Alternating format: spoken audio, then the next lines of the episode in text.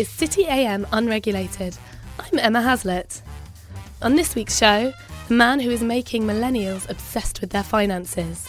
Literally before the receipt comes out of the till, your banking app is up to date, telling you how much you've spent and how much you've got left. Tom Blomfield, co founder of Monzo. We are doing this because genuinely we, we hate the experience we've got from our banks and we think we have an opportunity to create something that not only delights people but makes their lives in some small way better. Welcome to Unregulated, City AM's professional development podcast. I am a very croaky Emma Haslett. On this show, we hear entrepreneurial stories, how to be better at your job, and how to take the next steps in your career. If you haven't heard of this week's guest, or at least seen one of his cool fluorescent bank cards, you are clearly not a millennial. This man has taken the finance sector by storm with his banking startup. The banks over the last 10 or 15 years have, have really damaged trust in bankers and banking. Yes, it's Tom Blomfield, the co founder of Monzo, who joined us in the studio this week to tell us how he hooked the next generation and how those outages have affected his company. As always, Thanks to the teams at Huckletree and White City Place for making this possible. Tom, welcome to the podcast. I'm delighted to be here. Um, I want to kick off by just you explaining to all the non-millennials listening what is Monzo? um, so Monzo is a new challenger bank that lives on your smartphone. So it's a current account, comes with a hot coral debit card. Uh, it's a hot coral fluoro pink, bright orange. Yeah. The brand name. But it's a, it's a bank account for people who live their lives on their smartphones, basically. Okay. And like one of the most famous things about Monzo is its incredible waiting list. Where are we standing right now?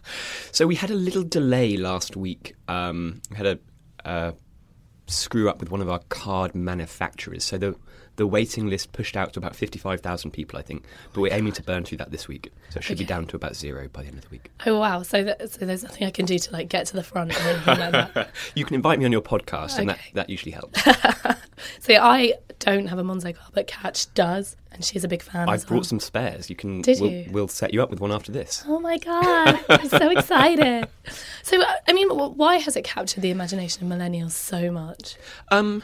So first of all, I think it I kind of uh, push back when people say it's just for millennials. Okay. Um, so half, I mean, I was born in 1985, which I guess makes me a millennial. It does. Um, um, and it's pr- like our user base skews to the younger generation, I guess, but we get, I mean, half our users are above 30, 25% are above 40. I got an email from an 86 year old customer last wow. month. So there is a full range, but yes, it does skew towards younger people as they happen to be the people who live their lives on their phones. But um, so, with the, that brief caveat, why does it appeal to younger people so much? I think one is just the everything happens in real time. You know, your your old banking app, you have to wait two or three days for it to update, and it's not particularly useful. And compare it with apps like Citymapper or WhatsApp or Uber or Amazon Prime. They're all about immediacy, really, doing things right now. And so with Monzo, you open your app and you can see how much money you have. You spend with your card, and it updates immediately. Literally before the receipt comes out of the till, your banking app is up to date, telling you how much you've spent and how much you've got left. So you can budget it into eating out or transportation or entertainment. And in real time, it will tell you how you're how you're doing over the month. So if you're out for a, a, a, boozy weekend, it will tell you, hey, actually you're overspending a little bit. Maybe you want to slow down. With the normal experience, over drinking. exactly. The normal experience is you have the, this weekend and you you check your bank statement on Monday morning with a sort of a grimace. Mm-hmm. You know, most people find it just very difficult to stay within the tram lines without that kind of real time feedback. So I guess that's it. It's the real time notifications and the budgeting that's built in. I feel like for millennials, a lot of stuff is about being in control and it kind of lets you take control. Yeah. And I think in, money is a very emotional subject. Um, and people react in all sorts of different ways. But one of the biggest things I, I hear our customers say is before they had Monzo, their money caused them sort of stress and anxiety. If it's a five weekend month, it's going to be a lot harder than a four weekend month. It's just it's that stress of managing to stay on track. And most of our customers are well educated, relatively affluent people. It's not like they're they're you know really struggling or all, all students, but it's it just hassle and admin, and that causes anxiety, and people just find that very stressful. So one of the the aspects that a lot of people that I know have cited as something they love is the prepaid model. So you you've got a card, you prepay it, and then you basically use it until it's run out. Yep. Um, but I've heard that you guys are planning on cancelling that once you can offer a current account. Um, yes and no. So yes, the pre it will change from a prepaid card to a debit card with a full current account, but it will stop at zero. I mean, it's I I think banks have trained customers to think about financial products too much. You know, it's a debit card or a credit card or a fixed term loan. It's the same app, it's the same card. Well, technically, it's a physically different card, but it will work in exactly the same way. So when you hit zero, it will stop. It will then say, hey, as a regulated bank, we can now offer you an overdraft if you'd like, but you have to opt in. And that was always one of the things that, that annoyed me about my old bank that I'd go below zero and not realise it, and two weeks later I get a letter in the post with all my charges. And we really didn't want that to happen. There's another bank who actually, I think they charge 10 quid a month to turn your account off at zero. So oh. for the privilege of not having an overdraft, they charge you £10 a month, which just seems outrageous. So yes, the prepaid is going away, but the current account can be used exactly like a charge card. You can put money on it, spend it down, and it will stop at zero. No one will push you to have an overdraft. I mean, I'm quite interested in the fact that you launched before you had a current account anyway. Uh, A, why launch before that, I guess. But B, what's what's the hold up? uh, so the first one is an easier. The first one is an easier question to answer. Um, so I, I previously started a startup that went out to Silicon Valley and and did um, a Y Combinator. It's an accelerator out there which has a sort of set of mantras, um, and one of those is launch before you're ready, or sort of launch a preview before it's fully polished and, and get feedback from your customers because it'll teach you what they really want. So rather than sitting in a room and strategizing for two or three years, the best way to make a great product that people love is to launch really, really early and, and iterate. And that's exactly what we've done here. It, it's not been done so often in banking, and we found the prepaid card as a really convenient way of getting going very fast because we could do it in partnership with another bank before we got our full banking license. And so that is the answer to why it takes so bloody long to get the current account out it's a two or three year process, um, and we're coming to the end of that now. So, getting a banking license takes about two years, and getting all the technology up and running and, and well tested is something that we didn't take lightly. So, I think we're now on about twenty thousand current accounts, and we'll be um, we'll be transitioning everyone across by Christmas time. So that's about half a million customers. Okay. So big migration coming up. oh my god! Everybody get ready. Yeah. Um, I mean, you mentioned Y Combinator there, and what I really like about your story is that you're not kind of Mark Zuckerberg. You didn't just launch your first startup and then everything was great, and then you started doing like weird hackathons where everyone gets drunk. Um, so, you, I mean, talk me through your career a bit. You started a startup while you were at Oxford. Yeah. Even before that, actually, I built websites when I was sort of 13 and 14, as, just as a hobby. You know, I had So did these- I, and it's because no boys liked me. probably very similar. um, no boys or girls like. me. um, so I built websites, and then I I um I ended up building websites for estate agents uh, when I, when I was about 15 years old. So wilsonheal.co.uk was my first Cool. professional creation, still online, although with a different design now. Um, and then, yeah, at Oxford, I started a company called um, Buy or Sell Online, Boso, which was a student marketplace back around the same time Facebook was launching in the UK. Uh, so obviously, they were wildly more successful than we were. Um, you know, we were eventually in about 30 or 40 different universities, and my two co founders took that um, business to Silicon Valley. I dropped out, sadly, the wrong way. I dropped out of my startup to do my finals. Stayed at uni. That's like no one has that story. No, I know. Uh, so I stayed and did my finals and actually stuck around to do postgraduate law stuff at Oxford, which was a lot of fun. Um, and then I was a management consultant for two or three years, which was it's the career for people who don't know what they want to do with their lives. I think there's a few of those. um, and it was a lot of fun. I got, I mean, I did all sorts of crazy stuff like um, uh, frozen pizzas. I did airline interiors. I did baby seat carriers. Uh, the the best or worst project, depending on how you look at it, was I had to go and be a um, one of those like uh, what are they called? The shoppers, uh, like mystery shoppers. Oh, mystery shopper. For for like low to mid end pub restaurants. Oh my god. So I had to go and eat um, like Wetherspoons. uh, like Vibes. slightly above that, like Okay. Brewers Fayre Okay, and great. Beefeater and like that kind of range, Harvester. oh, have you been to Harvester before? That kind of vibe. I've been to so many. I had to eat prawn cocktail, rump steak, and apple pie seven times a day for six weeks. Wow. and you're you're like the first person in the pub at 11 a.m.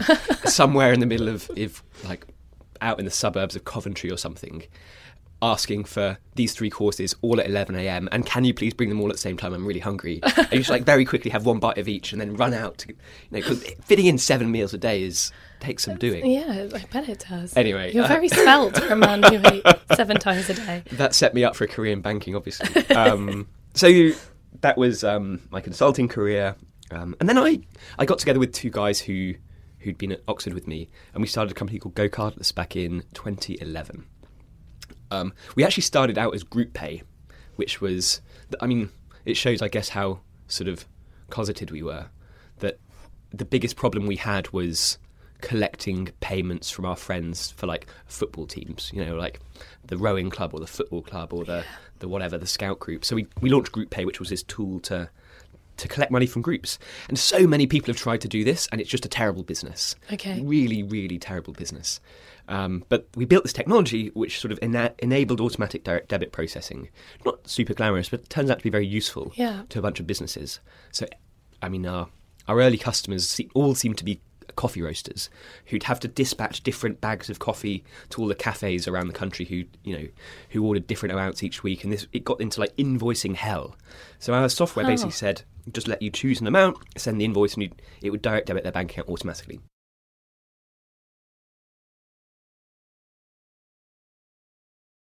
Um, so that was uh, yeah, that was a lot of fun. It's still going now. I mean, it's it's a sort of medium-sized company now. It, it employs a hundred odd people. Um, Hiroki, my co-founder, is the CEO there now. Yeah, Cool. it's a great business. And then you did something called Grouper, which is a group dating website. Sorry Yeah. to bring up your past. You've done your research. I have. Um, yeah, I left GoCardless after about three years, um, and I just wanted to try. I mean, direct debit for small business was um, was a great way to get started in the sort of entrepreneurial world, but it wasn't my life's passion. I think that's fair to say. um, and I'd when I was at Oxford, I'd done these things called crew dates, which are sort of awful in retrospect. It's like six or seven male rowers might get together with six or seven female netball players or something, and you'd go out. Sounds like a match like- made in heaven. You'd go out for like a curry or something and, and sort of misbehave, basically. Um, they were a lot of fun, and you sort of got to hang out with your friends and uh uh meet a group of new people. And Grouper was basically that. Okay. It was a they called it a social club, and we never really could decide whether it was a dating site or a social club. But it was three guys and three girls, or three guys if you prefer, um, um, or three girls and three girls. We- It's sort of you could choose your your matching, um, but beyond that, you didn't have to do any work. So you'd say, I've got two buddies in town on Friday night in Washington or New York or somewhere, and I want to go out. And they would do all of the work in the background and find a, a set of three other people who sort of they thought would match well with you, and they'd book a cocktail bar under a fake name.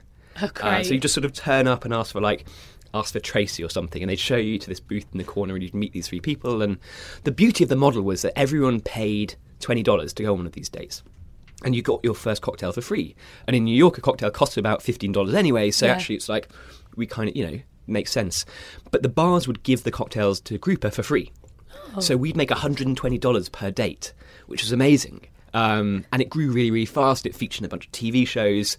And I joined after about a year and a half as head of growth, and we stopped growing. so I think in 11 months, we grew maybe one month out of 11, and then the business fell off a cliff. oh no. It was yeah, it was a real shame. Like the, the ultimate problem was it it got incredibly popular, but people only went on one. Okay. So they all tried it out, and they all said they had a great time. We said, "Great, book another one." They were like, "Ah, I'll see, you know, I'll, I'll think about it." Maybe they've met their match. Maybe, maybe we set up like the entire population of New York City. I mean, genuinely, we probably had half a million single people from New York on our database, which is unbelievable. But yeah, it, it grew very, very fast and then imploded just as quickly, which is a real shame. But you, I, mean, you then went to work for Starling, which you left fairly rapidly as well, right? Um, do you feel like experiences like that have set you up to run a kind of very serious business? I, I wouldn't call Grouper necessarily a very serious. No, business. but I mean, the, kind of, I don't want to use the F word, but the, the failure side, the kind of, you know, going in as head of growth and then not growing. I mean, that kind of frustration yeah, sets Yeah, it- you up. I think for sure. I think all of us are just an accumulation of experiences, good and bad. And Grouper taught me a ton of stuff, particularly around human psychology. So Grouper had a waiting list. Uh, it was an exclusive social club. It um, played on the scarcity, and you to to go on a group, you had to invite two friends, and all so all of these like behavioural mechanics, Yeah. pretty simple behavioural mechanics, work really really well. And part of that you can see in Monzo now. Um, GoCardless taught me how money moves around. you can see that part as well. So for sure, it's. I think we're all just an accumulation of experiences. Um, The one thing that Uh, another thing that Grouper taught me is retention is key. If you are fast growing but you do not retain your customers, you will die as soon as you you reach that tipping point where you're not acquiring more and more and more customers every month. You fall off a cliff. Whereas GoCardless, on the other hand, was a recurring payments platform.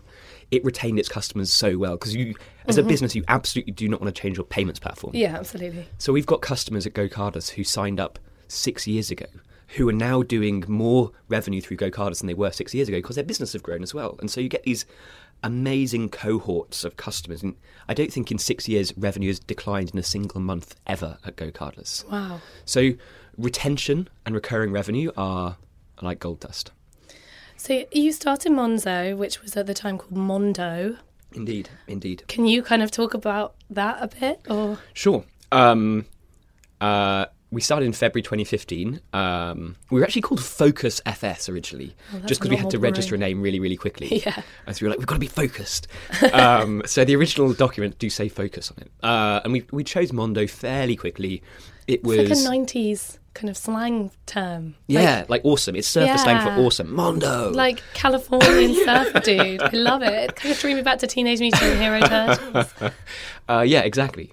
Um, and it's like Italian and French for world, so um, you know, ambitious. But we got a, a trademark lawsuit, sadly, um, and we sort of fretted about it for a while, and, and ultimately decided to go to our user base and ask for suggestions. The caveat being it had to begin with M because we really liked our logo. Um, we got fourteen thousand suggestions from our user base, and if you work out actually like words that begin with M and have a vowel, there probably aren't 14,000 combinations. So effectively, we were like brute force the entire possible range of M words out there. Um, six people suggested Monzo, which we really, really liked, um, which didn't really mean anything, but it was close enough and sort of didn't have the 90s surfer connotations. I found out actually just last week that Monzo was a relatively popular first name in the 19th century. Wow, really? Yeah, you go. You can go on the UK um, census stuff, and actually dozens of people called Monzo. That's really interesting. Um, Definitely something to keep in mind for your firstborn. Everyone in this room. Yeah, could, we could have a resurgence of Monzo. So the other thing I wanted to talk about was like obviously you've had a few outages. Yep. Um, I feel like you've been quite honest with your customers about what happened there, but can you kind of talk about how you dealt with those? Yeah. So one of the things that's I, I hesitate to say values, but I guess it is a value. One of the things that has been important to us as a company from very early on is transparency. As a new business, we have to build trust, and the banks over the last ten or fifteen years have, have really damaged trust in bankers and banking. And so the way we wanted to, to kind of address that was just transparency. We'll just show everything that's going on. So if you're worried about it, you can kind of you can go in and see how we've been thinking about it. And you, you can still disagree with the way we think about it, but at least it convinces you there's no like evil plot or something. And so we had a couple of outages. Uh, the worst was I think 12 hours back in February or March, which is quite a long time ago now. We had another outage about three hours back in late July, I believe, or early August. Um, and we've just we wrote to all. I mean that really ruins your day when you have to email 300,000 customers and apologise. But I you know, I wrote an email, explained what had happened, that our team were working on fixing it, and pretty quickly after that, we we managed to f- sort of find a resolution with the third party partner. Um, but I. It's frustrating to have outages for sure, and it really ruins people's days. You know, if you're standing at the checkout with a kid in one arm and a basket of shopping and you cannot pay for your food, that's really not a great experience. And a bunch of our customers had that experience, and it was our fault. Um, so that is something we absolutely try to avoid. But when it does happen, it, it- I think you can either respond in by trying to sort of downplay it or hide it, or proactively warning everyone and say, guys, if you if you're still at home, take another card with you. Monzo's not going to work for the next few hours. So hopefully we've brought more of that technology in house now, and, and we will seek to avoid it in future. But you can never rule these things out. I'm, I would be shocked if we didn't have another outage at some point, but we'll work hard to, to minimise it for sure. And how does it affect how your customers view you? Do you feel like it, it had a kind of notable effect, or do you think you managed to catch it in time and everybody was relatively well prepared? Um, we had uh, the last one. I think we had twenty seven complaints out of a customer base of about three hundred fifty thousand people. Um, we paid a small amount of compensation to people who were really left out of pocket. Um, but the press the next day we got was phenomenal. I mean, newspapers wrote about how, perhaps even you guys wrote about how um, how we'd handled it and actually built trust and transparency. And we had our biggest, like one of our biggest days of sign-ups the next day. So having outages is not good for business for sure, and it's something we'll seek to avoid. But I think the way we reacted to it, hopefully, um, brought us at least some goodwill in the short term with our customers. Um, I don't think we can keep doing it. Certainly, it's not the aim. Fair enough. Um, I've heard you've had a few takeover offers. yeah. Um, oh, you know, why turn down a takeover offer? Um, And were they from like the major banks? Like, can you kind of give us a bit of a clue as to who? Uh, yeah, so we get them fair like uh, one a month at the moment from big banks, big tech companies, um, and you know it's sort of flattering, and you sort of do the maths and think, wow, that's loads of money. but ultimately, um, we are doing this because I genuinely we, we hate the experience we've got from our banks, and we think we have an opportunity to create something that actually not only delights people but makes their lives in some small way better.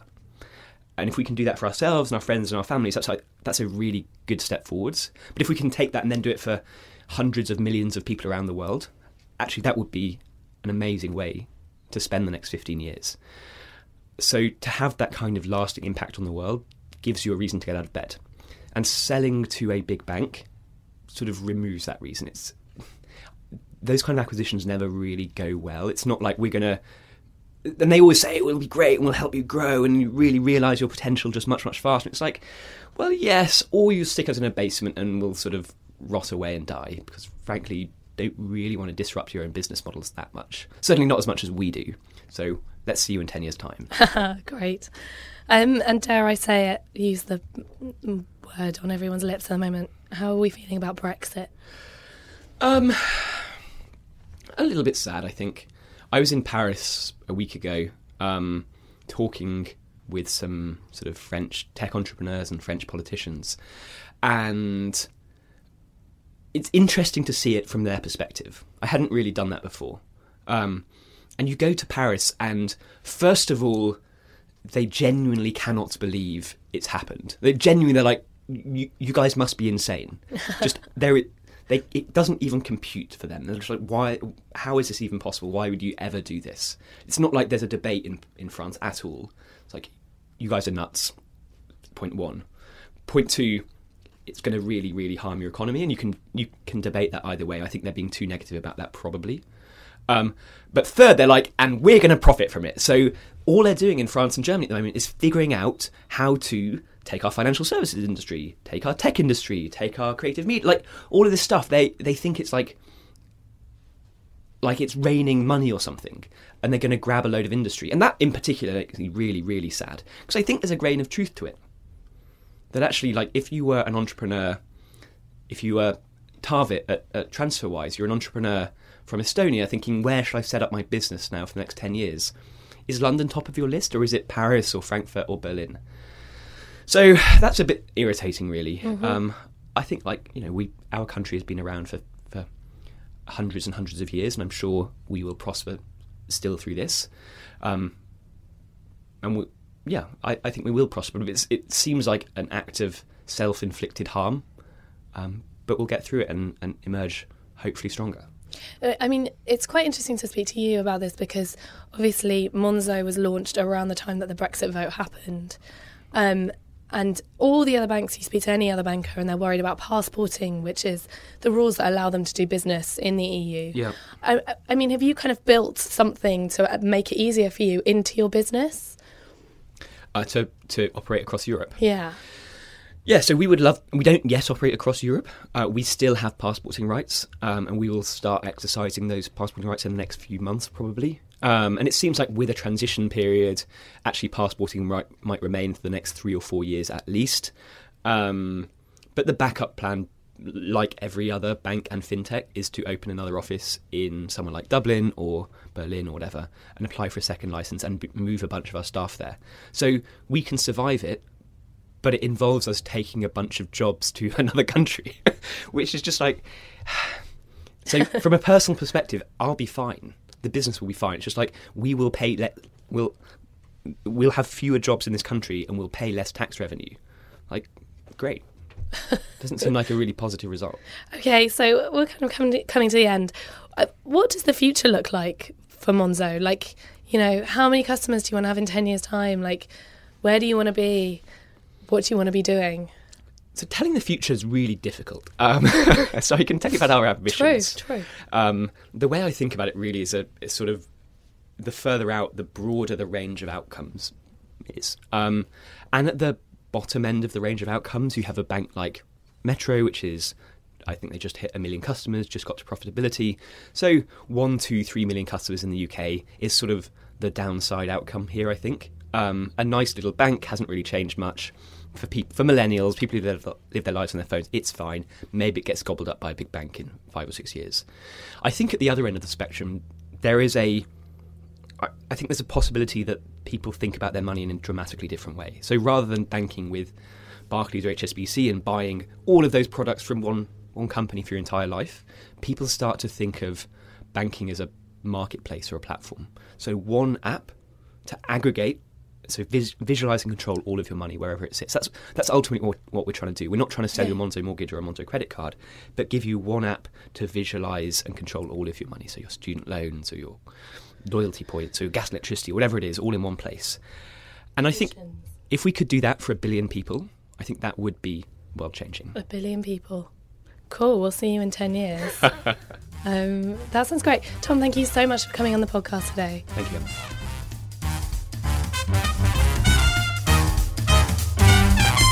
Well, that's it for this week, guys. You can follow us on at UnregulatedPod for updates. Let us know where you are on Monzo's waiting list. If you enjoyed this week's show, please take two minutes to like, subscribe, rate and review it on Apple Podcasts or wherever it is that you listen. It helps other people to find the podcast. Thanks to Kat, who was producing this week, and Huckletree in White City Place. This has been the Unregulated Podcast. We will see you next Tuesday.